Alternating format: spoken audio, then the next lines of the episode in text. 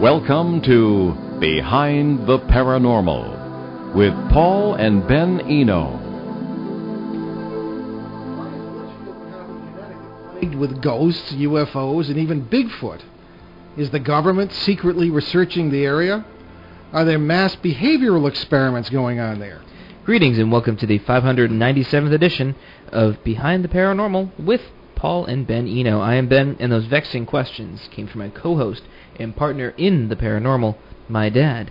And this evening we bring you an update on one of the most interesting and amazing cases we have ever tackled. And uh, with us in the studio this evening are, well, one of two distinguished guests, because one is on the phone, so he is sort of here, and then one is actually physically in the studio with us. That would be Shane Searway. And on the phone we have uh, Bill Hall as well. So the numbers to call 800-449-1240 and uh, that's from anywhere in the U.S. or Canada, and 401-766-1240, that is locally, and also we will monitor emails.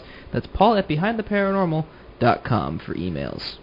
William J. Hall is author of the best-selling The World's Most Haunted House, The True Story of the Bridgeport Poltergeist on Lindley Street, published in August 2014 by New Page Books.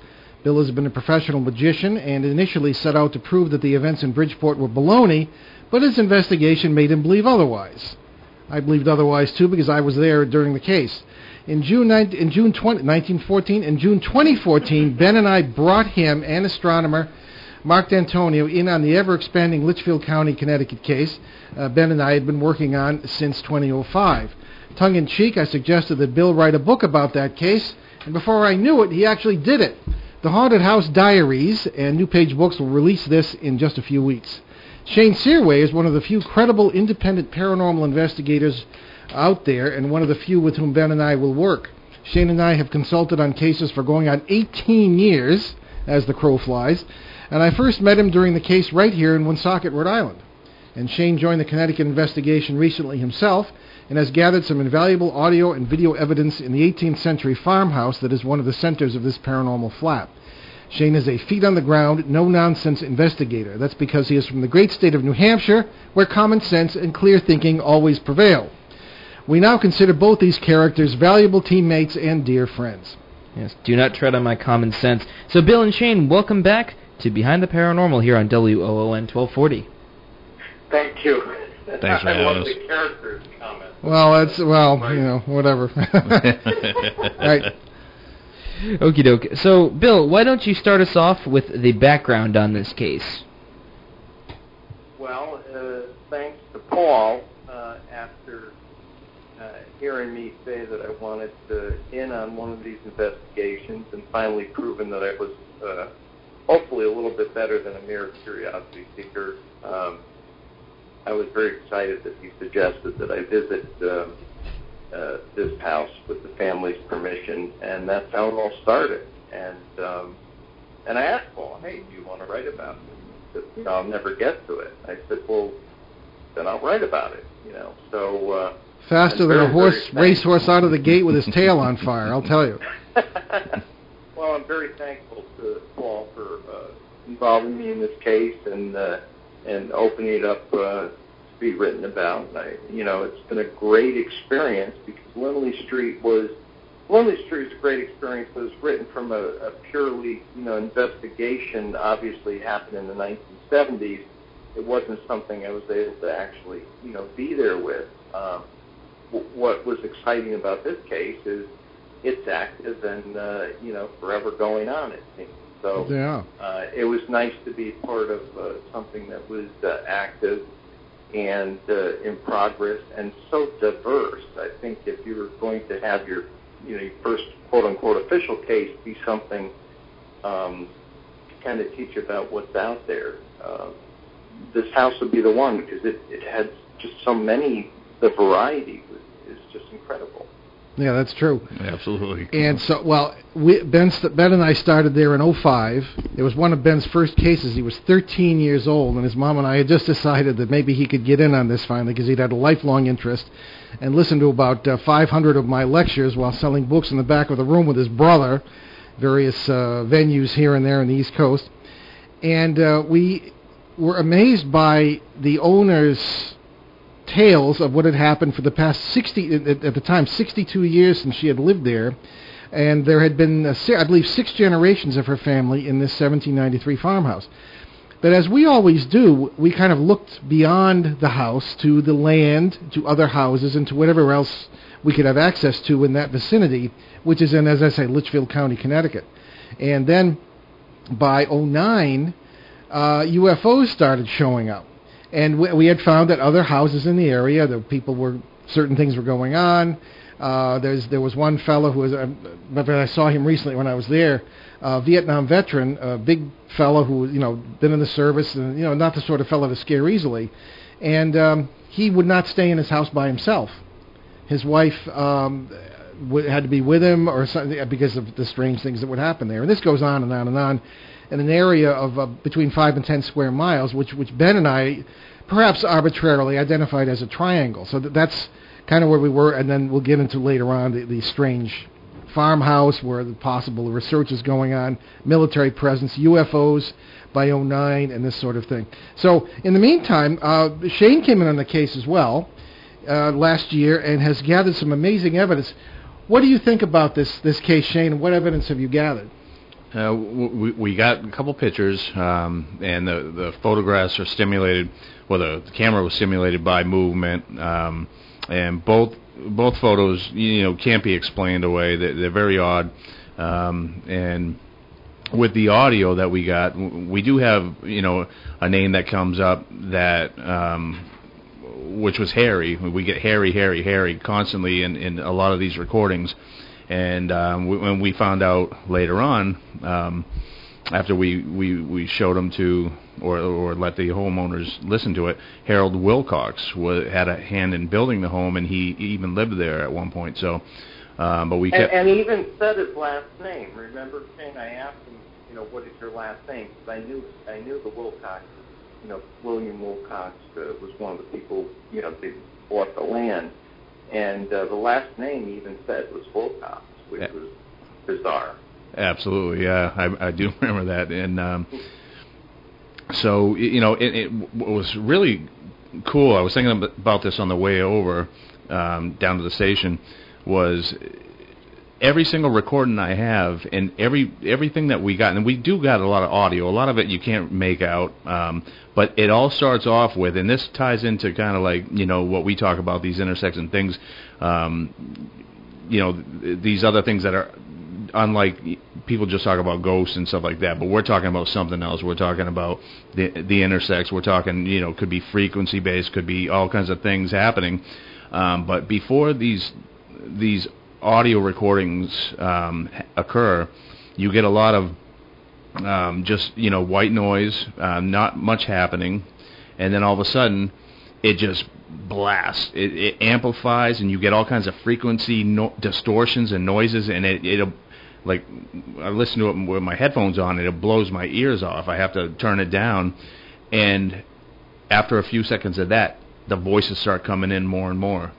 And it, it always starts with just all of a sudden this amplification that just happens naturally, and it, there's no reason for it. It's nothing to do with my equipment. This is new, uh, fellas, but uh, I've been noticing, and, and I need to have somebody who knows more about math look at this. But I've been listening to a lot of the white noise in some of these EVPs lately that have come from various listeners or different places.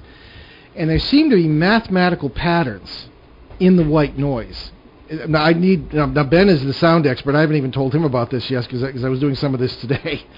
And uh, I, I want to look into this further to see if there's more to these EVPs than just what appear to be voices or what are, or very obviously in some cases voices. And uh, one, one of the questions that I always thought of, and we and Bill, you and Shane and I and Ben have talked about this many times, is uh, voices from who or what. You know, uh, we always will be skeptical about maybe whatever something is claiming to be or, or whatever the source may be of this. Uh, supposedly it's an AM frequency that these come over on, but um, where would the voices come from? When you have, if you're supposed, if something is supposed to be a spirit, it wouldn't have any vocal cords. What creates the vibration to make the voices? And that's why I think it's frequency based. That's why we look at, at time Yeah. and frequency based, as you say, Yeah. and that sort of thing. So we're, we're kind of looking at it from an entirely new direction. And our, our listeners are used to that. If they put up with us, then they probably know all about our multiverse theories Right, right, Well, right. You know, and, and, and Shane and I, when we did that that night, um, we asked repeatedly just to make sure, you know, we weren't hearing things, to make sure that it wasn't something uh, that was just a sound, and and it was incredibly clear, and it only answered after we asked, and and we asked multiple times, And we you know, to, to verify it. we were scanning frequencies. It wasn't just an EVP that ended up Mm. on a recorder. We we actually had a device that was um, listening to frequencies, multiple um, frequencies, uh, different than the ones you see on TV, but a little bit similar. Um, just one that I ha- I have more credibility. I think has more credibility. And, So wait, and, you were um, scanning through different bands? Is that? Yes. Yep. Oh, that's Um, interesting. yeah, and and we're talking, you know, it could scan four or five different bands per second, you know, or actually it could do more than that. And so when you have a, a a sentence or a response that lasts, you know, four or five seconds, and it's multiple syllables, it's you know, and it makes sense to where you are. Like like like Bill said, it it, it said Wilcox. Um, and Very clear. Yes. Yeah. Un- unfortunately, we weren't recording because we were so busy doing what we were doing, It was really didn't expect to get that kind of a, you know, response. But, Well, you know, it's but- interesting for me because uh, Ben and I are Wilcox descendants, and we found out about halfway, about five years into this case, that the owner of the house and and, and uh, we are distant cousins. Not very close, but nevertheless, the uh, Randall family connection, which is the Randall family connection, seems to have followed me throughout my paranormal career, so to speak. It's it's really strange. So the question is, okay, well, how did Mr. Wilcox hear you? Is he the spirit of a dead person, which I highly doubt? Uh, we could be wrong about this, but I think we're dealing with time. And in many of these universes, as we call them, there are people who are going about their days, but they're perfectly aware of us too. Perfectly no. I, I, I've I've talked to people from worlds like that. Mhm. You know, so Right. um, so so Bill, how did you go about researching this this book? Because I know it's based on a diary, but t- tell us the process. Well, um, I decided at the beginning that I really had to narrow it down to things that I was confident about. So there's a lot of things that go on in that area that I believe have some merit, uh, but they're hard to trace down. Like Oak Avenue in, in uh, Torrington's one of them. It's an urban legend for many, many years. You see a little spirit of a little boy, and and actually even my cousins. I was over there for Thanksgiving last year, and they said, "Oh yeah, they know people who have seen him." And you know, I decided to really narrow it down to things uh, that were outside of the the regular kind of Yankee peddler in you know the things that have appeared in books before that were urban legends uh, that I knew I really wasn't going to be able to narrow down to that level. So what I did was uh, to begin with, I interviewed the uh, the the family, and I saw these diaries. I said, "This is a great start." I said, "But this is one viewpoint. We need to look at all the viewpoints." So I interviewed everybody, and said, "Okay, well now we have you know the daughter Michelle who's grown up, you know, and what does she have to say about you know what Donna said in her diary? You know, what does she have to add? What was her viewpoint?" And so I interviewed the family, and then uh, Well, let, let, let me just interrupt you there, Bill, because we have Donna has has called in, the homeowner, and uh, will join our conversation. Uh, Donna, how are you this evening? Hi, good. How's everybody? Pretty fair. Welcome back to ON 1240 and Behind the oh, hi, Paranormal. Donna. Hi, Donna. Hi. Hi. Okay. How's everybody? So we'll we'll let Bill continue his monologue, and you can tell us whether he's uh, full of baloney or what, making it all up, or, or if he's right. No, I, I would never be full of baloney to give up Donna's friendship. Well, I know you don't eat baloney. would, so, would be yeah. ridiculous. It was simply a stupid thing to do. Uh, but you know, so I so I interviewed you know members of the family, got their viewpoints, and I thought it would be neat to uh, you know expand the diary or have comments in there. And some I left completely alone. Especially, I thought the teenage years were you know very important to capture that voice and you know the way Donna said it at that time. Uh, you know, being from the 1960s, I thought that was important. Uh, and in other times, it was interesting to add in other details from other family members or other viewpoints. Uh, like I said, Michelle, now being grown up, can say, "Oh yeah, I remember that," and here's you know, here's what I experienced. And, you know, because Donna, of course, couldn't see everything because she's one person, so it was very interesting to get those various viewpoints and then build them, uh, you know, into the diary. And, you know, the diary literally spans uh, the 60s, 70s, 80s, 90s, and even 2000s. And I was literally sending the publisher new entries right till it went to print because, you know, it's still ongoing. And, Yeah. Um, and so that was uh, that was kind of part one. I divided into three parts. And the second part was about phenomena in the flap, which uh, uh, Mark D'Antonio graciously shared uh, some very private things that happened to him and missing time, and uh, and also uh, Donna Michelle's uh, uh, Bigfoot sighting, which was fascinating because they didn't really they didn't know it was Bigfoot. Did describe as Bigfoot. They thought it was just another paranormal thing that happened. And later on, of course, when comparing it to literature, it certainly um, was consistent with the Bigfoot sighting. So that that was fascinating just for it to evolve that way. And uh, then also some other occurrences like uh, some uh, a phantom uh, emergency roadblock that happened uh, in the area, and then other haunted houses uh, by interview nearby. As you said, Paul, you know, it's fascinating that so many of the houses around there have phenomena, probably far more than uh, you know the people will be willing to tell us, you know, beyond the houses I interviewed. But Yeah. uh, and then part three, which is my, you know, one of my favorite parts, is the theory, the investigation, uh, and the discussion, because that, uh, you know, and I asked you, Paul, and Shane uh, to analyze the different things and tell me your opinions on them. And uh, then I brought readers through the investigation and um, Mark D'Antonio's kind of uh, theory of why he thinks uh, the multiverse is uh, a probable explanation versus uh, perhaps spirits of the dead, and um, and I shared some of uh, what I know by doing magic. You know what you know what I've learned. You know what magic has taught me about interpreting the paranormal. You know how the same thing uh, that I do could be presented as many different things simply by changing the context in which I present it. So, and then I went through some paranormal assumptions. You know, I think we make a lot of assumptions about the paranormal Mm. um, you know, which is natural for us. We see things within the context of our beliefs, within how, how we particularly see it at the time. And uh, I think everybody, including myself, you know, we need to keep an open mind as to how we interpret this stuff because we could assume certain things, like I use, you know, the classic example of, you know, possession as saying we just naturally assume it's one thing invading another. We never think that perhaps the thing wants to get out as much as we want it out. I'm not saying that's what it is or you know what it's about, but I'm saying it's another viewpoint that we really don't consider because we think of things kind of from our own kind of selfish, naturally selfish viewpoint.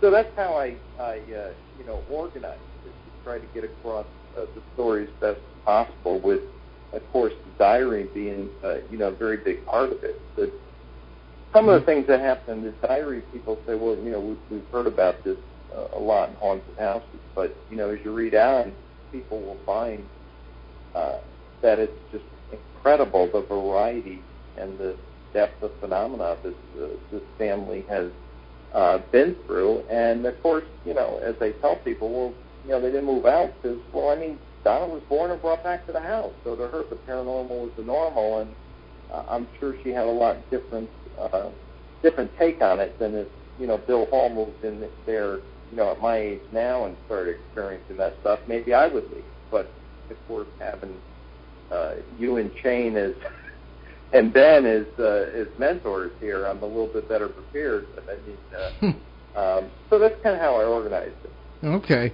Well, I want to give Jo- well, I want to give Shane a chance to comment, but first of all, Donna, uh, why don't you update? Because this is an ongoing case, as Bill mentioned. Why don't you update us on the very latest uh, hijinks and uh, happenings at uh, your place? well, I, I had labeled the last entry, I guess, if you want to continue on with this into eternity.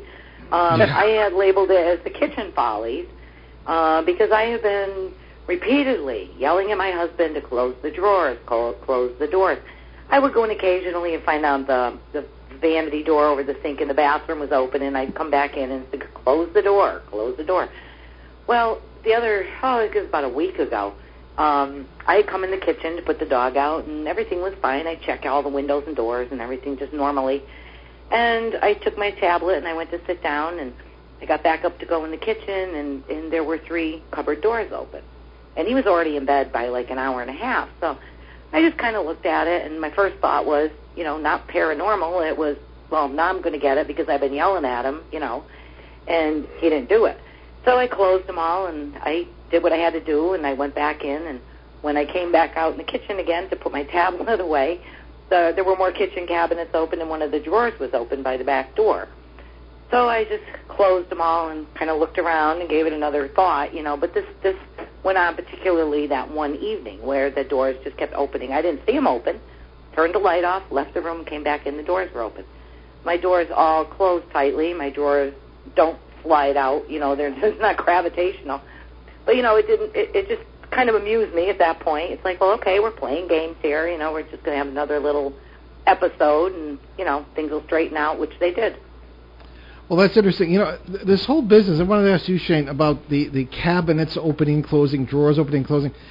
That we, where I ran into this long before Ben was involved, uh, starting in 1998 in a case in Burrillville, Rhode Island, that we're still monitoring. And uh, one of the things that happened in, in a, a it was a duplex, and in the apartment, the in-laws of the family on the other side thought it was rather interesting that the cabinets would be opening and closing on some occasions. Do you run into that a lot? That sort of um, cabinets opening and closing, and drawers, things like that, in kitchens where there's water and electricity and that sort of thing.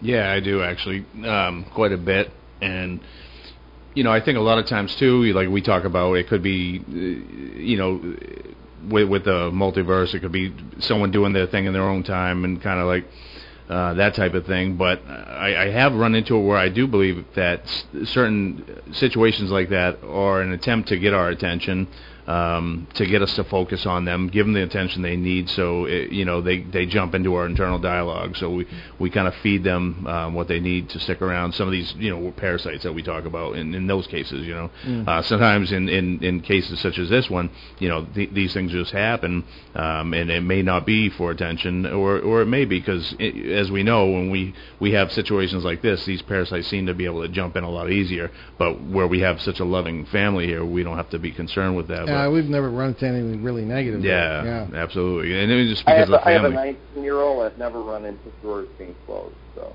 Yeah. throw that out there. yeah. So, uh, but I was But at her her kitchen, if if you guys recall, uh, the night I- we I spent the night, the first night, I, I think it was the first night I spent over spent over with um, Bill and, and uh, Bill's fr- uh, photographer friend Ray. Um, we're all laying in. Everyone started, you know, fell asleep. I stayed awake, and I heard the girl talking at, at the foot of my my bed, which is toward, towards the dining room um, door, which was closed. And very clearly, I heard like a coin or a large ring being dropped at at my foot, like right next to me in the same room, uh, which I never found. But then later on, I heard like it sounded like to me turkey roaster pans being dropped and kicked around the the kitchen all night long. Um, well, actually, not all, all night long, but it, it lasted quite a while. And I was surprised that nobody woke up. It was pretty loud. And And he's going to forever throw this in my face, but I slept like a baby.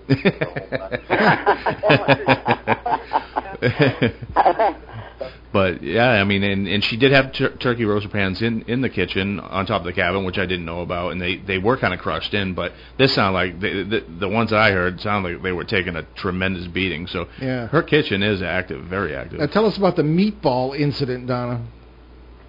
The you mean the spaghetti on the plate? Yeah, the spaghetti incident. Yeah. Oh, yeah.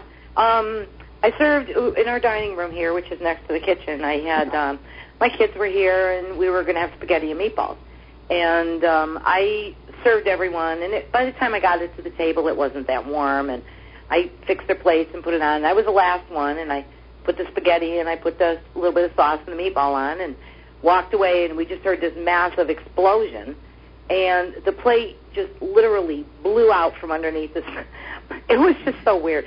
Just completely blew out from underneath the spaghetti, and it just blew it everywhere. And there was the, the shards. The shards in the plate were so small that they were like uh, smaller than toothpicks. It just li- literally exploded, and it's just like the spaghetti just lift, you know, just landed on the table with no plate underneath it, Mhm. and, and nothing was disturbed, and everybody just like instamatic, you know, just drew back. They thought they were going to get, you know, get some. Didn't hit anybody, but it just the way it just exploded, and I mean, it made a noise, you know. And I checked right away. You know, is you know, was it too hot? Was you know, my daughter picked. No, it wasn't that hot underneath. I, you know, I don't understand what that could have been, but that was that. Yeah, that was the exploding spaghetti incident. we just name them as they come along. We just name the incidents. That's know. right. And and as uh, as time went on, of course, we we found that there was activity in many other houses in the area, and uh, then we started getting into the military activity in '09, and uh, finally tracing back to this alleged farm. And uh, we'll get into that, I think, after our break, uh, because it's it's a long story. But in the meantime, um, you've there have been sightings, uh, Donna, of these very tall figures from time to time, and we think we know them. But wh- why don't you tell us about one or two of those? Well, I had um I was sitting on my porch one day and it was I'm not exactly sure. I it, I know it's in the journal, but um I I could look across the street at that time and the leaves were kind of gone and there was a stand of trees that used to be along the wall where my grandfather's farm was. And I was just kind of looking over there and I saw a procession of they looked like they had kind of had hoods on, like they were reverent kind of. They were kind of bent over at the shoulders, and they were just very quietly gui- gliding along behind each other. And I watched them. They come from the right to the left, and they moved among the trees. And when they got to the last tree, the first one didn't come out from the other side, and then the second one went behind it, and they didn't come out. And the third, and you know, you just you just look at it and you go, well, I I have no idea, you know. But I mean, you see these things and you experience these things, and I- I- you just I'm fascinated by it, and, and as long as I haven't been threatened by anything. But um, yeah, it was just weird. They just they just went along, and then another time under the wall down here, um, I saw somebody walking, gliding along in the same manner, and I ran over to the wall. I thought someone had come onto the property, and there was nobody there, you know. So um, Well, we, we, we we believe these are we refer to these as if that's what these are as the clerics, and they seem to be very protective, and they're multiversal neighbors, and there's a lot of awareness that's along. We could do a whole show on them, but in any case, it's time for our break. So you're listening to Behind the Paranormal with Paul and Ben Eno on WOON 1240 in New England's beautiful Blackstone River Valley, and we'll be right back with our fascinating panel. ON Radio.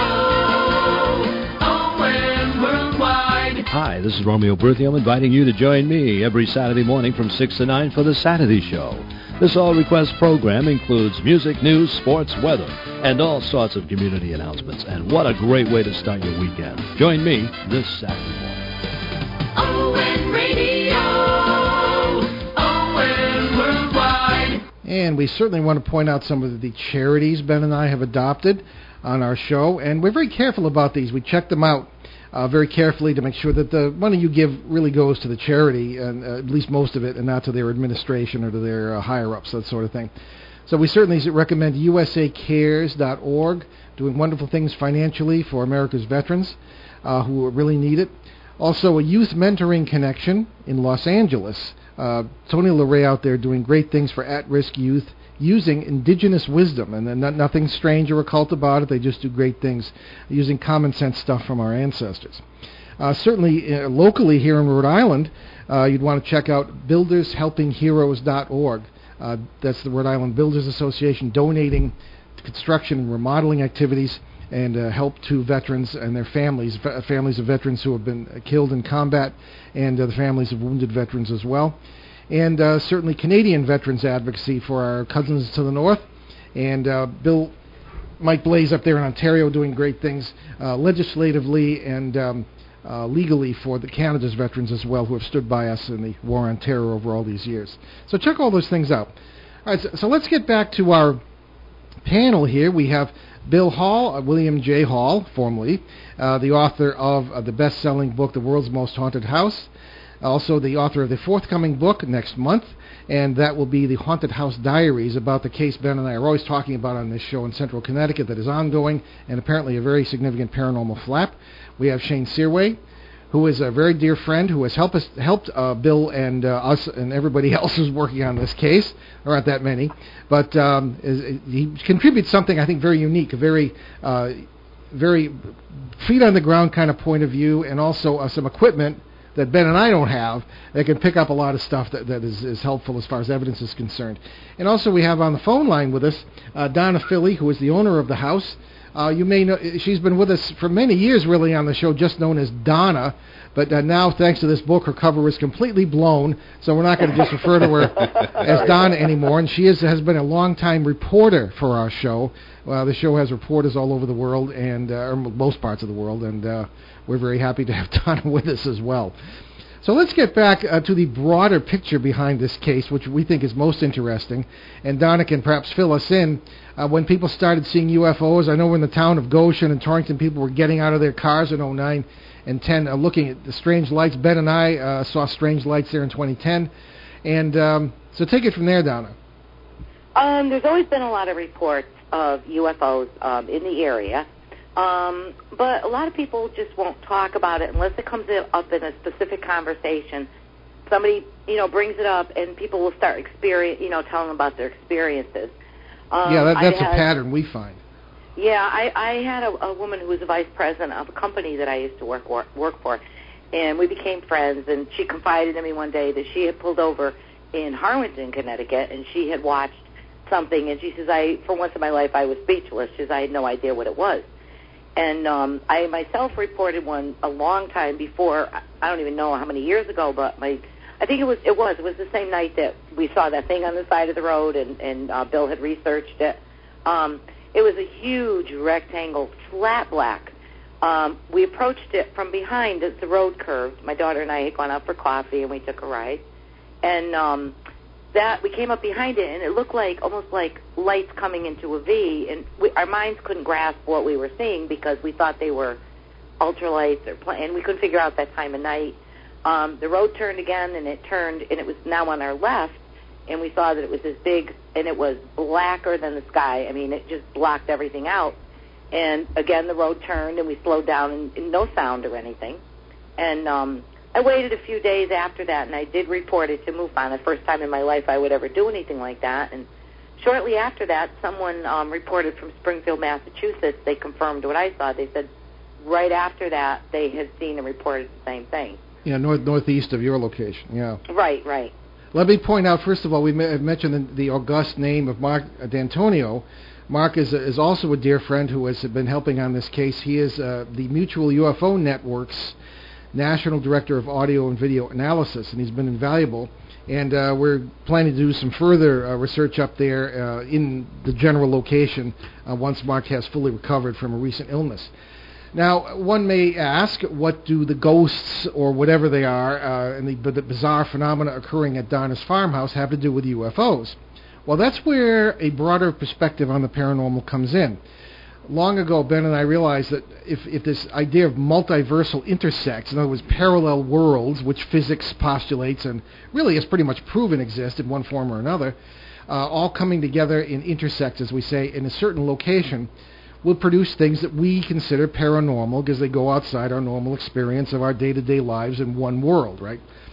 But the um, evidence that we seem to see has uh, certain areas, such as this vicinity in Litchfield County, Connecticut, where these worlds interact in a very active way.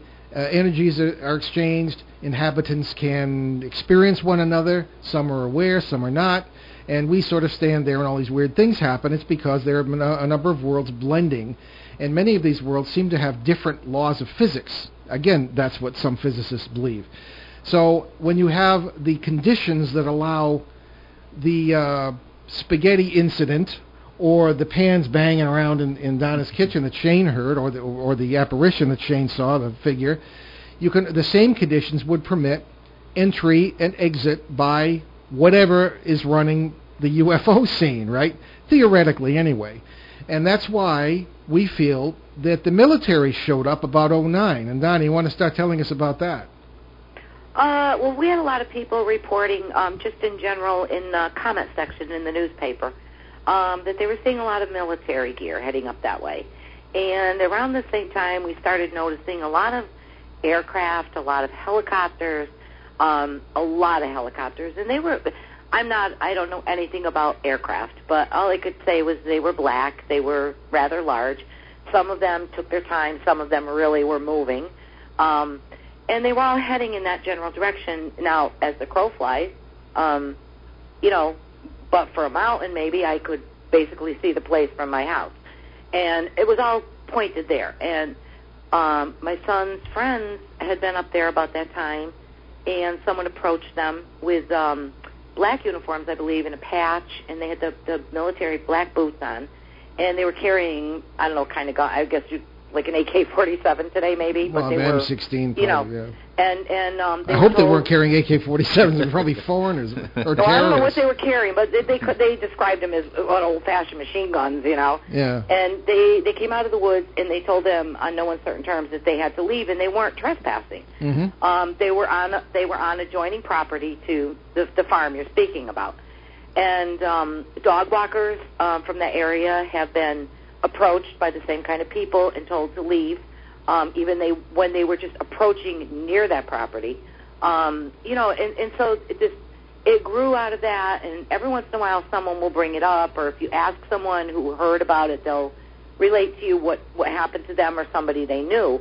But um, it was just the whole thing with all this this rush of um, helicopters and planes, and and you know they just they were all heading that way, and it wasn't normal aircraft flight. We had the normal you know airport flight over our home. I've lived here so many years. I you know back in the biplane day. Yeah. but, but you know I I know which routes they take according to the weather. You know we have a very big skyline here, Yeah. so that that's what happened. Okay. Well, let, let's get uh, Bill on in on this. Bill, what um, what what did you find out? Of, I haven't read your book yet. You said that only just your copies came from the printed. I can't wait to see it. But Yeah, how far did you go copy. into that part of the case? Um, you, you know, as far as I can get, unfortunately, a lot of that land, you know, which is really, you know, you hear Donna speak about this, you think it's some big populated area. I mean, this is just this. I I mean, for the listeners, this is just this beautiful farmland. You know, Yeah. uh, there's really nothing there, of course, but now it's all fenced off. So, Yeah. um, you know, so I, I assembled what people had said about it, which is, you know, what, what Don is describing about being kicked out with, uh, uh, you know, people who are armed saying, you know, leave the area, which if you visit the area, and there's some photos in the book, it's just ridiculous because it's, you know, there's nothing there. It's not like you're encroaching on even an industrial, uh, you know, site or or anything. There's just really nothing there but the farm and uh, farmland. Well- very rural. This is the strange thing. Uh, w- w- when we were up there in 2010 uh, with a camera crew, Ben and I w- were were watching this place, and uh, there was an old farm building between two silos. Now, a year later, that farm building was torn down, and nobody we we talked to. We have spies all over the place over there. That no, nobody seems to see any farming activity going on there. Then no, in- there's, there's not. Not one. yeah, and then in tw- in were up there. 2013, all of a sudden, a huge metal sheet appeared between the two silos that you you could only see from the air, and it looked as though there'd been excavation going on around it. Now, it had been smooth, no holes, no basement or anything that you could see, and then you had this, and then finally, the year later, a new farm build- building was built that reminded me of nothing so much as like a Brit- an old English dairy the, the design of the barn, but there's still no farming activity that anybody can see, and there are vehicles and all this business uh, there. And then most recently, we have a contact in the intelligence community who um, talked to one of his contacts in the intelligence community about that farm, and said, and, and, th- and he was told to back off, and we were told to back off. So something funny is going on. What Yeah, it is, well, I don't mean, know. I mean, and that's a lot of years for that uh, land just was not being used for anything. I mean, it, It is. It is. on. I mean, that kind of land, if you're paying taxes on it, you want it to produce something. Even if even if you rent it to other farmers for haying, which is sometimes the case Right, uh, in that right. area, you know. And So um, our theory, of course, is. began there. You know. okay. I'm sorry. Could you? I, I lost you there. No, I was going to say there there was nothing even uh, fenced off or nothing was even began there. It was just untouched. Yeah. Well, our theory is, and you know, could be wrong, is that if this multiverse intersect thing is going on, uh, the government or who, or whoever, it might not be the government, would love to harness the power of these intersects, maybe even uh, militarize them. And wouldn't that be nice? Some kind of control of time and space, as you would appear to have if you had some um, access to these uh, these intersects or parallel dimensions or whatever whatever you want to call them. And that's why we feel there's such secrecy. And our whole idea is, um, even if uh, you've got UFOs involved, and, and even if they are alien in any sense of the word most people understand, uh, people can deal with that. I think if they are far away, somebody from some faraway planet is visiting. I don't think we'd have any problem with that. But if we've got multiverse intersects here, and whoever these these inhabitants may be, or whatever monsters, angels, whatever you want to call them in our puny language, and the idea that they're right next to us all the time in these parallel worlds, I think that people wouldn't be able to deal with. So that's why I think there's so much secrecy in at least some of these cases, and maybe this one. So what do you fellas say? Shane? I'm with you. I mean, I, All right. okay, I can't say it any That's better. why we had you on the show. You agree with yeah, us. I, mean, I, I can't say it any better. So Yeah, well- uh, I'll just repeat what you you just said. All right. So. Okay. Well, so Bill, I mean, uh, is that what people seem to be Yeah, I mean- experiencing out there? I mean, I mean, I, I would definitely agree with that. I mean, there's there's definitive proof in released documents, uh, you know, from the, the late 40s and 50s and on, you know, relating to, to Roswell about. I mean, it was all about finding out what it is and you know, could it be used and is it a threat? And you know, I mean, those are natural questions, and I think those probably would take um, the forefront um, with how people would react probably being uh, a second to that. But uh, um, but even without considering how people would handle it, I think uh, the idea of getting behind it uh, just makes sense for advancement and uh, well intellectual property protection. I mean that's that's a big problem as it is with other countries stealing intellectual property and doing Yeah. things cheaper than America. I mean, yes, I I would think that that would be the main thing, whether it's military or non-military, or probably both. So. Well, I hear the Chinese are already planning to pirate your book and uh, print it on their own over there. Um, Darn! but- I knew I should have learned Chinese and French.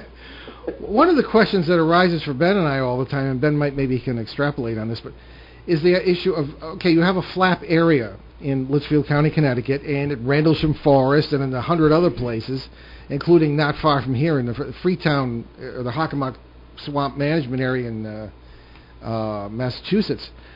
How far does the flap go? Where do you draw the line between, okay, something over here might be connected with another flap, or might be just independent, or whatever, and everything, or a lot of the things within this uh, sphere that we're talking about uh, are connected, or maybe. Uh, it's pretty slippery concept, Bill. So, so how far in your work did you investigate? How, what distance did you go from the original Donna's a farmhouse?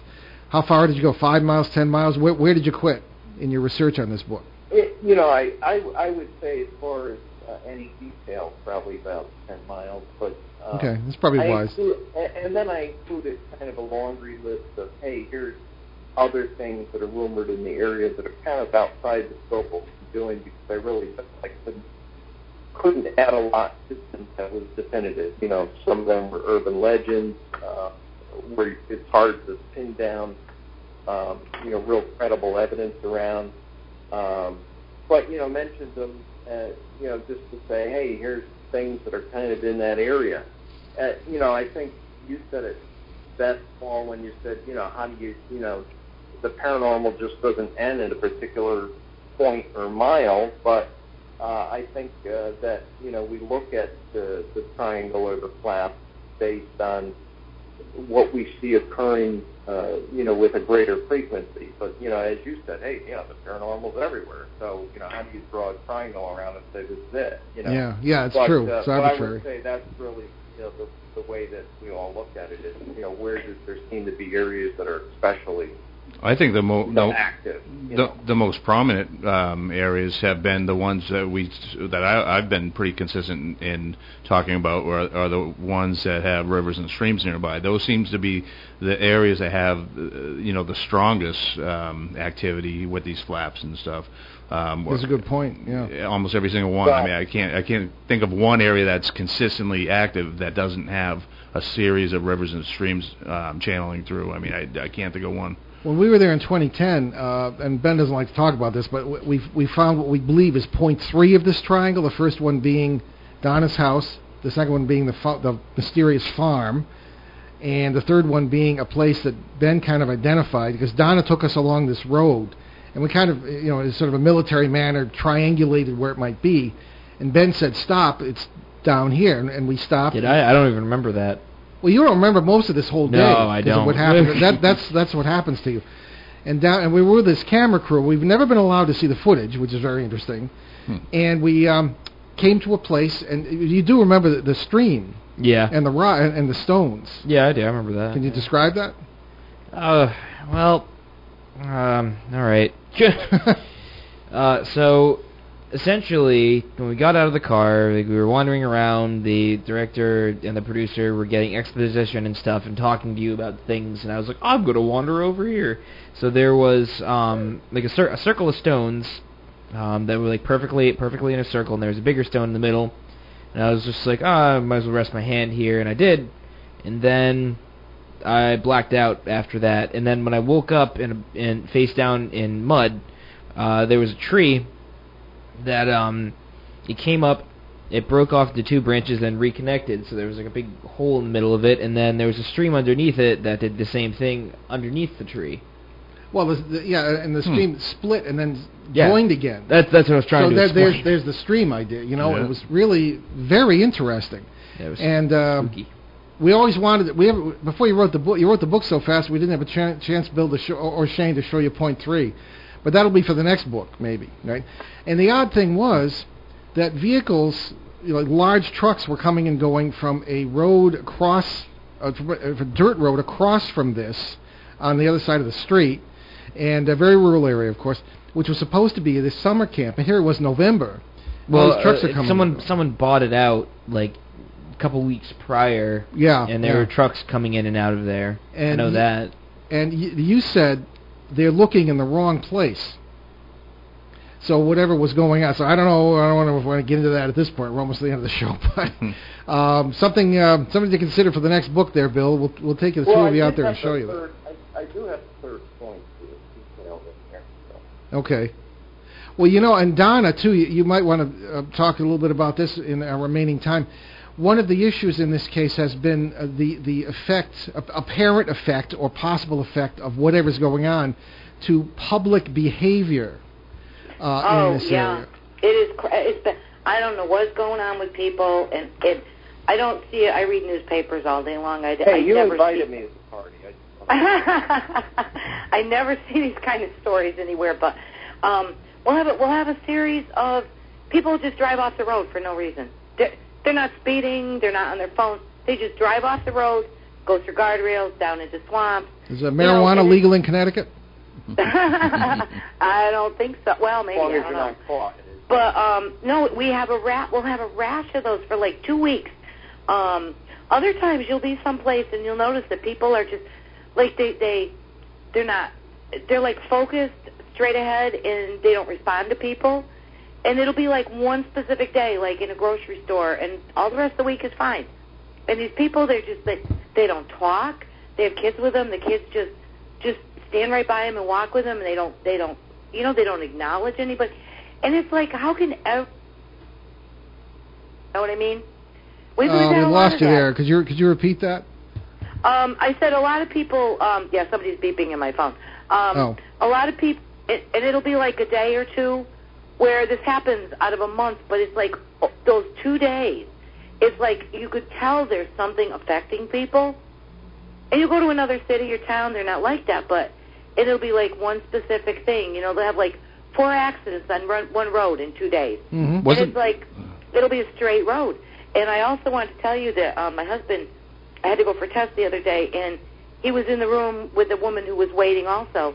And come to find out, she used to live up the road from us, and I never met her before. And she just jumped into this big thing about seeing orbs in her house and all this weird stuff that was going on. And you know, of course, she had left before he did. I didn't even get her name, but he, she was telling the same type of thing going on in her house. We could spend the rest of our lives on this case. Shane, I know, gonna- just on our gonna just just on our road. I mean, Yeah. in our neighborhood.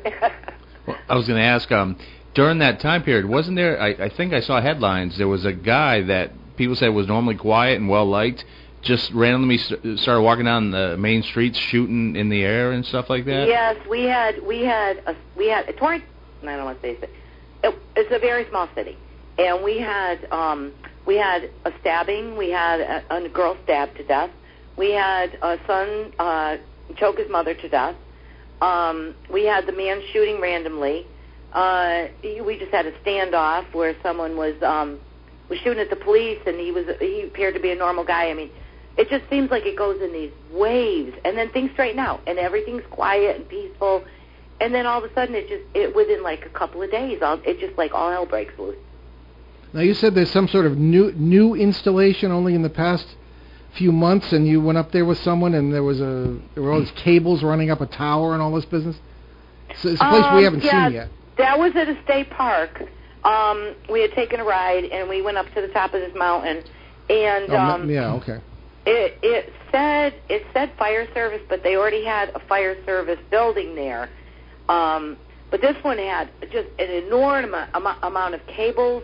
I mean, you know, as thick as a tree. These cables were bound together, and they were running up, and they had multiple. I noticed that another thing. They're adding more and more and more um, antennas to everything on buildings, on roofs, and, and it's we have a very small city, as I said, and we have a dispatch, we have fire dispatch, we have everything we need.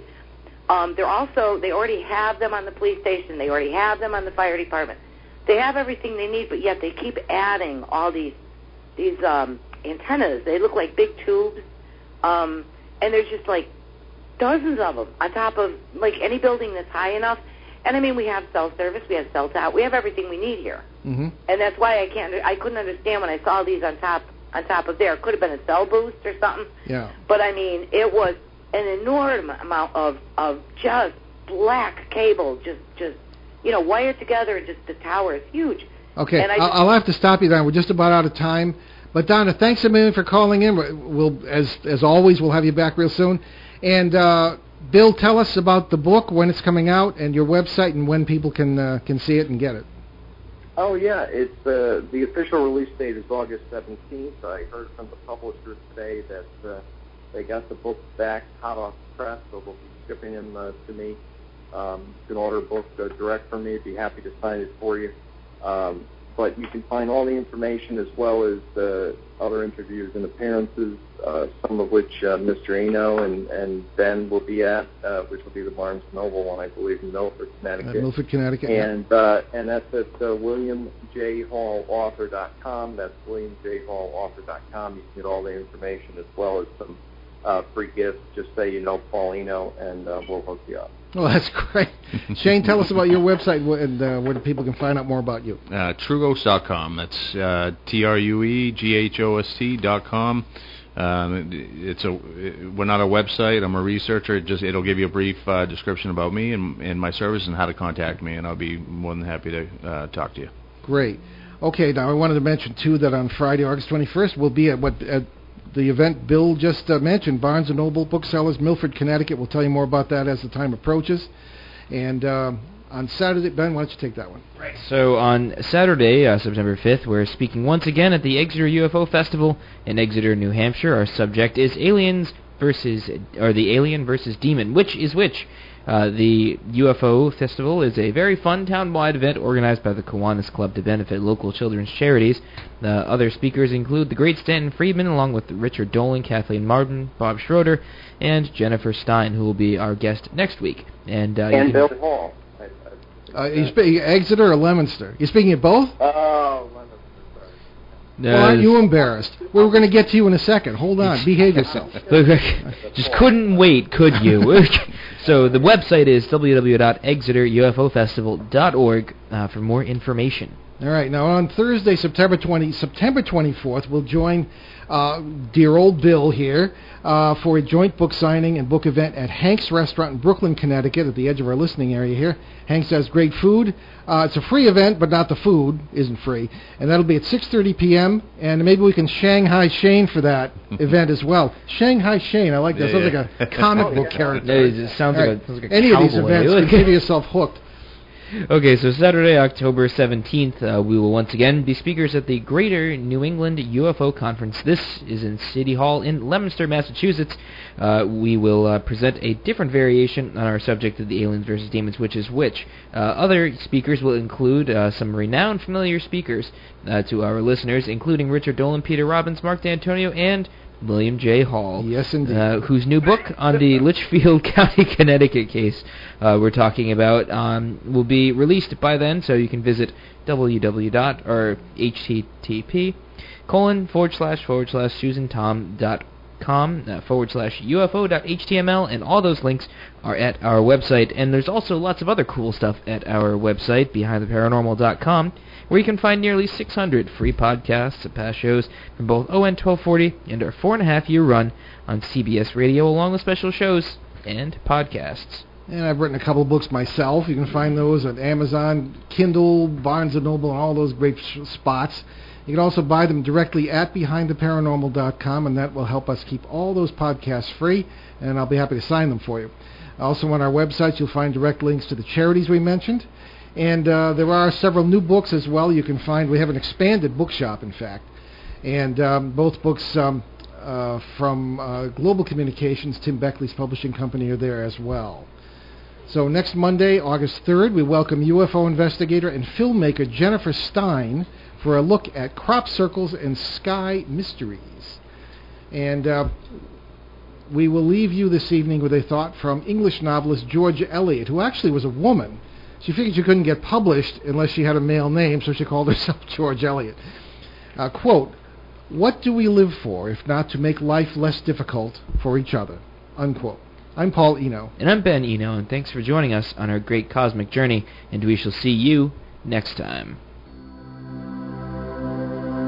Return to this radio frequency 167 hours from now for another edition of Behind the Paranormal with Paul and Ben Eno.